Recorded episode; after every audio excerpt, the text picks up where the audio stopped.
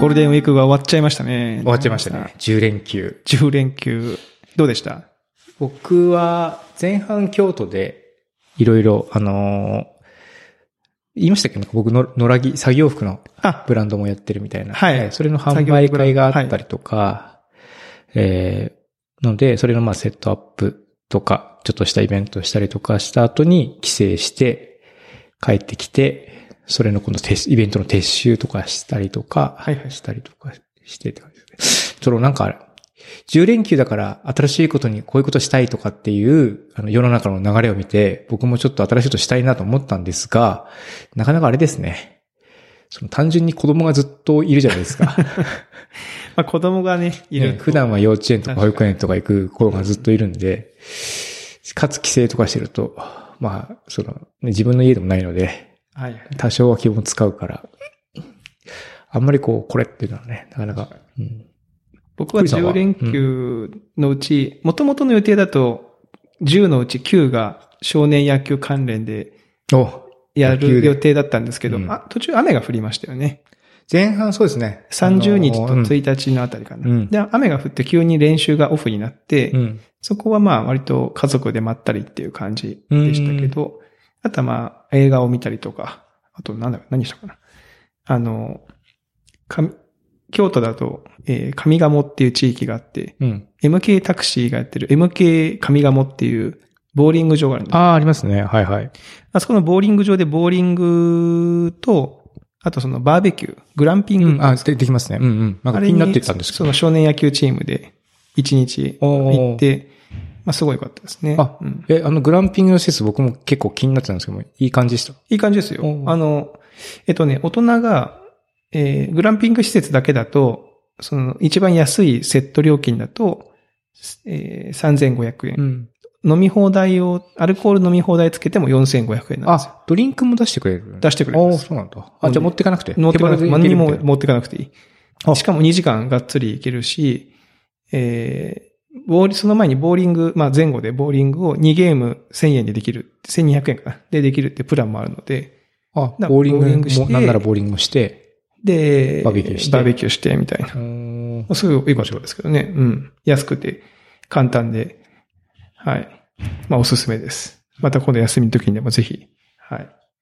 ゴールデンウィーク中に、まあ、令和に変わったじゃないですか。令和に変わりましたね。変わりましたね。変わりましたそうそうテレビ、そう、テレビとか実家で見てて、ああ、令和になったな、みたいな感じだったんですけども、その、令和に変わって、えーっと、婚姻届を出す人たちが結構タイムラインあびっくりした上に。な長山さんがポイントだけ出したよ。僕が出したら違いますね重重厚になっちゃいますか事故になっちゃいますよね。はいはい。あの、令和婚っていう、ね、そうそうそう。ツイッターとかでうんそのね、会改元のタイミングでっていうのの一人で、僕の知り合いの杉原さんっていう人が、はい。あのえ、名前言っちゃって大丈夫ですか？ま あ、いや、まあそう、言っていいっていう話して、あなるほど。あの、うん、ぜひぜひって言ってたんで、杉原さんがですね、あの、えー結婚。結婚されて。まあ、クリスさんも知ってる。あ知ってます。共通の知はい。知人なんですけども、えー結婚されまして、はい。で、その前に、長山さんちょっと承認、承認になってほしいっていうのが急にツイッターの DM で来て、あれですか？あの、婚姻届の、あの、結婚の承認っていそうそうそう脇になる。うん。はいはいはい。そんでね、ある日。で、まあ、僕、杉原さんのことはね、あの、割と前から知ってはいるんですけども、はい奥様は、あ初めての、初めてお会いするんで、ちょっと緊張しつつもお会いして、ご挨拶して、名前を変えてきたっていう。いやー、ね、長く生きてれば、承認になることもあるんだなと思ってびっくりしましたけどね。そうか、僕、挨拶とかはありますけど、結婚の婚姻届の承認の経験はまだないでうすね。ん。承認の実績を。実績えー解除解除しましたね、平成の間に。平成の、あ、えいや、平成、ー書いたのは平成で、あなるほどえーまあ、しょそうか、承認、まあ、ちょっと難しい提ですけど出が令和になるのか。そうですねあ、なるほどね。えー令和婚の承認になったとえいうー実績をね。あれなんか承認って二つなかったでしょ？そうですね二。人。もう片方は奥様の、えっ、と、お姉さん、あのね、さうん、になっていただくっていうので、えーうん、まあ、俺でいいのか感がすごいありましたけど。いや、でも多分、杉原さんの中で長山さんのそのポジションが、うん。そのぐらいのところにあるっていうのが分かってね面白いです。いや完全に買いかぶりすぎですね。いやいや、素晴らしいじゃないですか。うんへー杉原さんは多分ね、僕があんまり酔っ払ってひどいことしてる姿あんま見てないからね。でももうそこはもうね、最近お酒飲んでないわけでしょ。長え山さん的には。はいだんだん成人君主に近づいてるんで。えー、承認の方も、どしどし、えー どしどしやっていきます。あ、どうしようやりますよ。ただね、あれ本籍を書かなきゃいけないんですけども、はいはい。まあ、僕本籍をちょっとあの、京都に、あ妻と、はい。えー結婚、婚姻届出すを機に、京都に本籍を移したんですよ。はいはい。で、その住所がちょっと長いね。長いかつ漢字がめっちゃむずいみたいなんですね。ああ、はいはいええ。京都はそうなっちゃいますねそうで長いからまず、そう、詰めなきゃいけない。ちっちゃいから、ちっちゃい、ちっちゃくてなんであんなちっちゃいんですかね、箱がね。そう箱がね。まあ、京都市の、あ、京都府のこの婚姻届の用紙準備してたら長いの分かってんだから、もうちょっとでかくしてくれって思うんですけども、そこにちっちゃく書いて、かつ画数がめっちゃ多い漢字を一個ギューって書いて。ええなるほどでもどうにか、どうに一発で。まあ確かにあの結婚の承認って、いわゆるそのなんていうかね、あの、借金の保証人と違って、別にそのなんかすごく責任が発生するわけじゃないよ。そうですね。なんかね、離婚したら賠償金払うとかないですもんね。ない。その、その結婚自体がなんか違法なことでなければ別にね、そうですね。うん。その、なっただけでも幸せなことにか、うんあの、関われるっていうだけの、そうそう。だから全然ハッピーで、えいい経験をさせてもらったって感じでした。はい。うんあの、僕も解除したいから、なんか、そういう人がいたら、ぜひとも、出 しお話しいただきたいですね。はい。なるほど。いや、いいですね。うんあの、令和早々に面白いうん。体験じゃない経ですか。験じゃないですか。あと、ゴールデンウィーク入る寸前の放送で、もう僕はほら、エンドゲーム、今のうん。見てるはずだとかって言はいってたんですけど、実際見に行っ見ましたよ。もうね、エンド、エンドゲームはね、見ましたね。2回見ましたよ、ゴールデンウィーク中に。2回見た？初日、初日と、うん。初日にまず1回一人で、うん。もう家族にもうん行くから、つって。なんか噂だと午前中に行ったっていう。行って ええ話を聞きました。見てうん。もう初初日の最初のね、もうなんか日本でもうネタバレを食らうと嫌なん、うん嫌だ。まあその早く見たかったってのはありますけど、見まして、で、はあ、もう、はあ、よかったっていう気持ちになって。うん。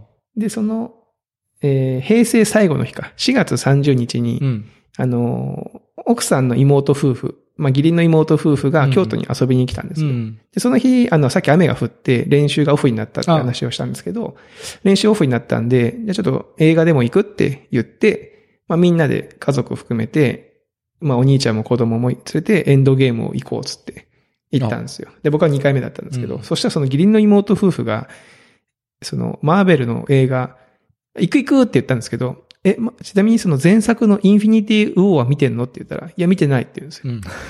え、マジで？と思って。うん。え、じゃあその、そもそもマーベルの映画見てるって聞いたら、えー、アントマンは見たかな。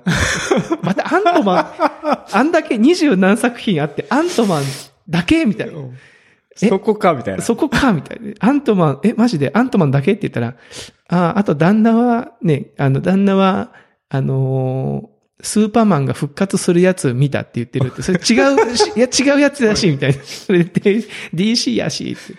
うんで、一回その映画に行く前に、あの、まあ、東京に住んでるんで、うん一回京都に来て、うんで、そのうちに寄ってもらって、インフィニティウォーの前作の簡単な説明を5分ぐらい。レクチャーして。レクチャーブリーフィングタイム。こんもう5分ですからね。あの、2時間ぐらいある映画を5分で、ここういうことがあって、つって。こういう状態から始まるからって言って。あ、エンドゲーム自体は、その、と、途中というかその、つながりとして始まるみたいなもう感じまあ、エンドゲームはそうですね。その、よくあるじゃないですか。まあ、し前作を知らなくても楽しめる系の、その、一応こう、連作にはなってるけど、そういう風な作りになってるあのね、よりまあは、圧倒的に続きとし、ものとして楽しんだ方が、方がいいですね圧倒。的に面白いみたいな。あの、映画としてう、んエンドゲームだけ、本当に全く何も見ずに、エンドゲームだけ見ても、うんイマジネーションを働かせると、話はわかる。ああ、ようになるほどなるほど。なんかこいつあったな、みたいな。あったんだなこんなことがあったのかなっていうふうになってるんですけど、でもまあ、圧倒的にね、前作見たからの方がもう、つながりまあね、コンテクストがね、かなりね、長いですからいや、ね。今回のね、あのー、長村さんまだ見てないうんエンドゲーム。うんエンドゲームは、もう、あのー、まあ、ネタバレをすると怒られるんで、あれですけど、もうその感想だけ言うと、うん。もう本当にね、ご褒ご褒美ですよ。ご褒美？お。ファンへの。おもうその10年間、うん。思えば僕が京都に引っ越してきておた年にアイアンマンが始まったのかな、ええ最初の一作目が。もうそれからずっとその作品を追い続けて、まあそこにお金を払い、えーマーベル・シネマティック・ユニバースをファンとしてこう盛り上げて、え人に面白いよっつって進めて、こうね、こう、なんですか、コミュニティ、コミュニティとまではないですけど、その盛り上げを、にうん一役買った自分としては、今回の作品を見ると、はぁっていう。あファンでよかった。よかった。もう10年間ね、いや、追いかけてきてよかったって。本当によかった。っていう気持ちに、い武道館ライブみたいな。や、もうそんねな、感じなんですかね。そうですね。まあわかんない。マーベルからしたら武道館とか知らねえ武道館、武道館ライブ、いやね、その地元のバンドをやってた子たちが、こう、武道館でライブやってるわ、じゃないですけど、まあそちょっと例えがあれですけど、でもね、本当にね、あの一つのね一つのね、時代がね、こう、え形で作られましたーね。うんで、すごいちょっと面白かったのが、えー今回ね、3時間ぐらいあるんですよ、映画が。あ、結構やっぱ長いんですね、さすがに。で、1回目はね、僕ね、もう、絶対に途中でトイレに行きたくならないようにと思って、その家でトイレに行き、うん映画館で切符を発見する前に行き、うん。発見した後にもトイレに行っても、万全の状態って思ったんですけど、ええ。逆にそのサイクルを短くしてしまったことにより、まあ体のリズムがあ逆にこうテンポアップしてしまったんですよ。あ、もう、もう一回言っとくみたいな。そう。そうそうね。2時間ぐらい経過した時点で、なんか、あれみたいな。あれ。なんか、あれおかしいなみたいな。水分も取ってないはずなのになぜかこう、匂いが来たぞみたいな感じになって、おーってその最後はね、もう結構ギリギリの戦いを強いられましたけど、もう最後はだからもう膀胱パンパンになってました。膀胱の方もエンドゲーム。エンドゲーム、膀胱エンドゲーム。寸前だと。はい。で、その3時間あって、2回目見に行った時は、前の方に、えー、こう、女子高生なのかな女の子2人組が座ってて、うんまあ僕は見終わった後に、まあこうみんなエンドロールを見終わって、で、劇場が明るくなって、うん。はあ、よかったね、みたいな感想をみんな言ってるわけですよ。うん。で、僕の前の席に座ってた女の子たちが、うんいや、面白かったね、みたいな。えー、これでも3時間あったんでしょ？とかって言って、え、嘘みたいな。いや、なんか短く感じたよね。うん、2時間半ぐらいに感じたって言ってて、なんかすごい、ちょっとなんかその、つぼってしまった。その、まあ2時間ぐらいに感じただったら全然わかるんですけど、うん3時間の映画がもうんう2時間半ぐらいに感じたっていう、なんですかね、わかります？この、うん、わかります。なんか、こううんその、なんかその微妙な正確さいるみたいな。いるみたいな。別にそれ、まあでも、うん3時間側で良くないっていうそう。そう。でも多分短く感じたんだけど、2時間って言うとちょっと盛りすぎやろ。だから2時間半なのかなと想像はしましたが、ちょっとね、面白かったんで、ちょっと突っ込みたくなりましたけどね。はい。まあぜひとも、あの、長山さんも、なんか、はい。いテレビで、えっ、と、もちろんエンドゲームじゃないですけど、なんか放映してました？や、やってました。えー、いわゆるその20何作品のうち、アベンジャーズっていう名前がついた、うんうんいわゆるヒーロー大集合のタイトルがアベンジャーズと、えーアベンジャーズ・エイジ・オブ・ウルトロンと、えーアベンジャーズ・インフィニティ・ウォーとうん今回のエンドゲームうん4作あるんですけど、その最初のアベンジャーズとエイジ・オブ・ウルトロンっていう2作をゴールデンウィーク期間中にテレビでやってましたね。それをなんか一瞬、エイジオブウルトロン。確か一回見たはずだけど、なんか日本語吹き替えになって見てるの初めてで、ああ、結構新鮮ですよね。うん吹き替えで見ると。日本、うん。ちょっとね。なんか、ああれ 僕は個人的にはサミュエル・ L ジャクソンの声がすげえ違和感があって、いや、もうサミュエル・エル・ジャクソンはもう我々の中で言うともうあのオリジナルの声しか許せないでしょ。うんうんなんか、そう、そこはす、うん。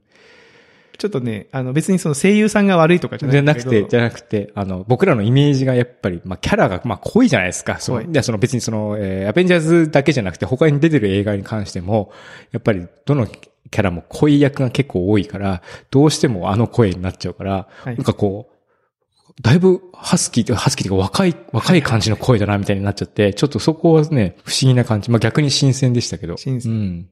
あの、サミュエル・エル・ジャクソンを使って今映画界で行われている遊びって知ってます？全然わかんないです。あの何、ですか、それ。今、ハリウッドで流行ってる、もハリウッドの映画業界で流行ってる遊びなんですけど、えサミュエル・エル・ジャクソンにマザーファッカーって言わせないゲームが流行ってるんですよ。う、なるほど。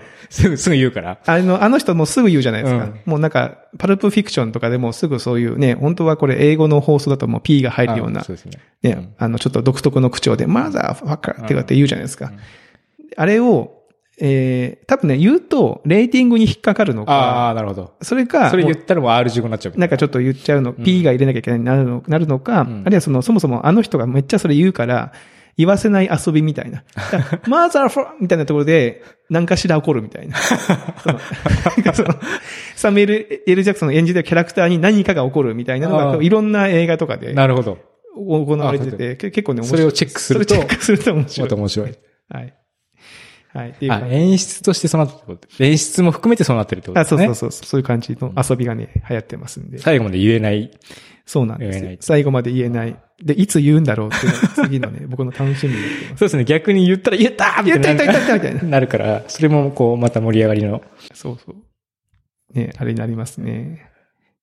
影山さんはなんか、あの、ゴールデンウィーク期間中に、あとなんかテレビつながりで知ってる4歳児の秘密っていう NHK の番組があって、まあそもそもはあの、クリスさんが Facebook か Twitter かなんかで、こう、3月ぐらいにはい。書いてたんですよね。あのあのこれ4歳児をね持ってる。うん。そうそうそう、親として見たいみたいなで、で僕もちょうど上の子が4歳なんで、あ、見たいと思って、それは録画してチェックしたんですよ。で、何かというと4歳児の、をたたくさん集めて、隠しカメラを置いて、で、まあ、こういろんな問題が発生して、それを4歳児たちがどういうふうなリアクションを取っていくのかみたいなのを、こう、観察しま観察していくと。で、観察する側には、まあ、あの、発達心理学だったりとか、教育の先生だったりとかがいて、まあ、コメントしていくみたいな、そういう流れで、もともとなんかイギリスでこういう番組があったみたいそうなんですかで。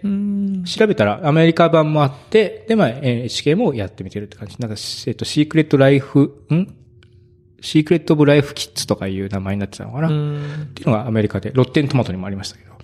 あ、ロッテンでトシリーズ、シリーズになってる。うん、そう、はい海外のはシリーズになってて、で、日本はまあ、まあ今はワンショットなのが、それが5月の6日に再放送があって、はい。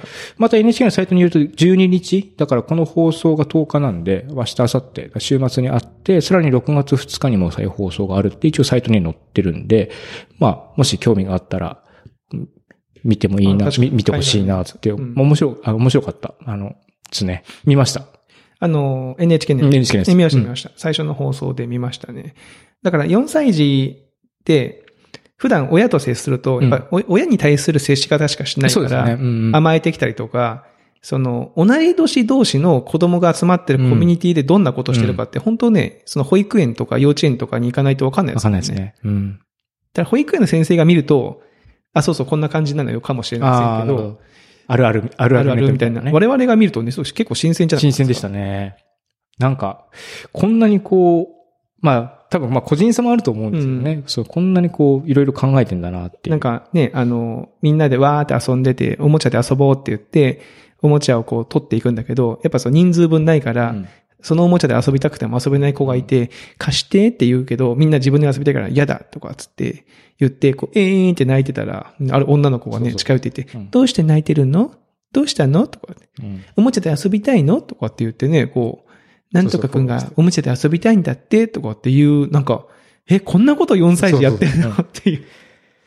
そうう、ん印象に残ってるのが、その中でセイラちゃんって女の子がいて、はいで、彼女は、えー、その、ケーキ？あ、ケイケーキがね、にケーキは人数分あって、さらに余っちゃうんですよね。あの、でそうそうそうそうね。で、その余ったケーキをどう分配するかっていう、うんで、欲しい子がいると。で、何人もいるから、それをヒアリングして、この子は栗、いちごだけ欲しいんだってって言って、いちご、じゃあいちごだけいい？って言って、いちごだけあげて、この子はクリーム欲しいんだってって言って、で、で、残りを、その、一番最初に欲しいって言って、まあ割とこう、絶対欲しいって言ってた男の子にもあげて、こう場を解消して、かつ、セイラ、これちょっと余っちゃったやつ、セイラちゃん食べていい？って言って、自分も 食べるみたいな、これ完全にマネジメント成功してるん 敏腕マネージャーですよね。しかもよく見ると、あの、その子が一番いいとこ取ってる気がするんですよ。そうですね。うん。美味しいところをねう、ん。しかもね、まあその場を収めて。収めて、あの子はすごいね。ねえいや、ちょっとね、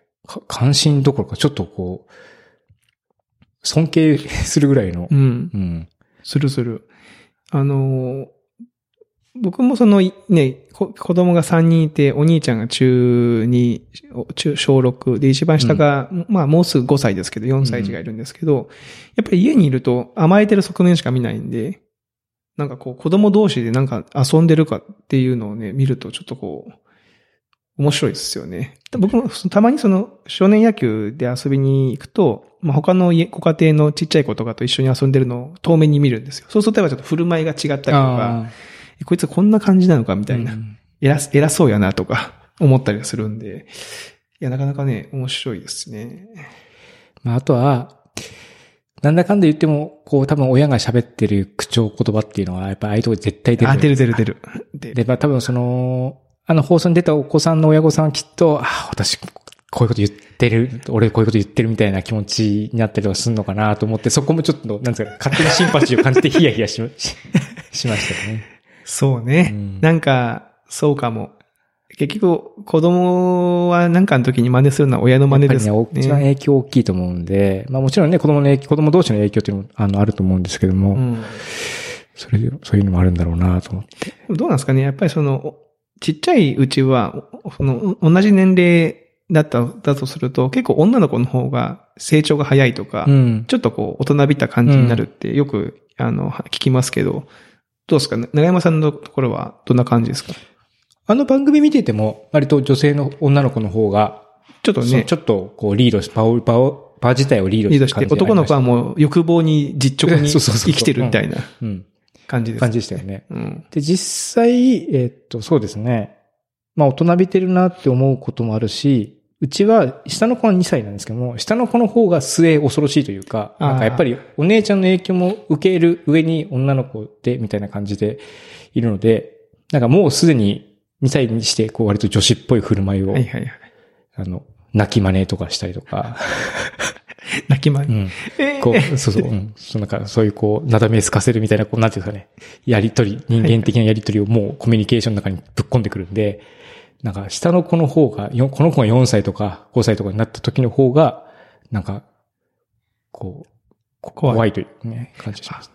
そうそう、うんその番組の中で思い出しまして、僕がすげえ怖いな、怖いっていうか、その怖いで思い出し出しましたけど、ゾクッとしたシーンが、うん。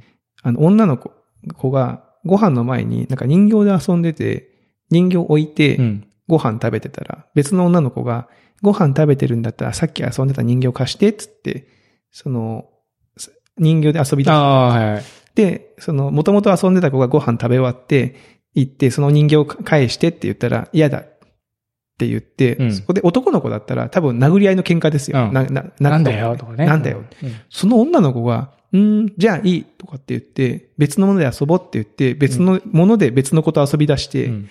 もうなんとかちゃんと遊ばないみたいな感じ。怖っと思って。なんかすごい、なんかそのマンションのだ団団地のなんかあれを見てるかのような展開で、えこんな4歳児でもこんな感じになるのか、ねえ、やりとりがね、大人並みですよね。あれはね。これなんか再放送があるんですかねそうです。あ、ごめんなさい。僕さっき言ったのが、さっき言った日付が、あの、再放送。5月のごうん、5月の6日、あ、12日と6月の2日。2日うん。なんでにこれね、ちっちゃいお子さんを持っている方は一度チェックしてみるとね、はい。まあ結構見方が変わっ見方が変わるというかね、ああ、こんな子もいるんだなって思いつつ、うちの子も気になるみたいなね。いや、面白いと思いますよ。うん。いや、はい。そんなとこですかね、さん、今回。はい、こんな、こんな感じですかね。また皆さんあの、チャンネル登録と、はい。レビュー、レビュー、星付けと、星付けと、えーお忙しいところ、大変恐縮ですが。恐縮ですが、えーワンクリック、ツークリック。はい。はい。あと、よろしければお友達にもご紹介いただいて。なんかね、じわじわとなんか聞いてる人は増えてそうな感じなんですけどね。そうですね。どういう経路で増えてるのか全くわからない。そうです。なんかその手応えが、手応えがなんもないんですけど。うん。でもなんかたまにね、なんか知らない人とかがなんかこう、そうですね。ツイートしてくれたりとか、あなんか、あ、聞いているんだなと思って、ありがたいことです。ありがたい話です。はい。ということで、またまた皆さん来週お会いしましょう。さよなら。はい、さよなら。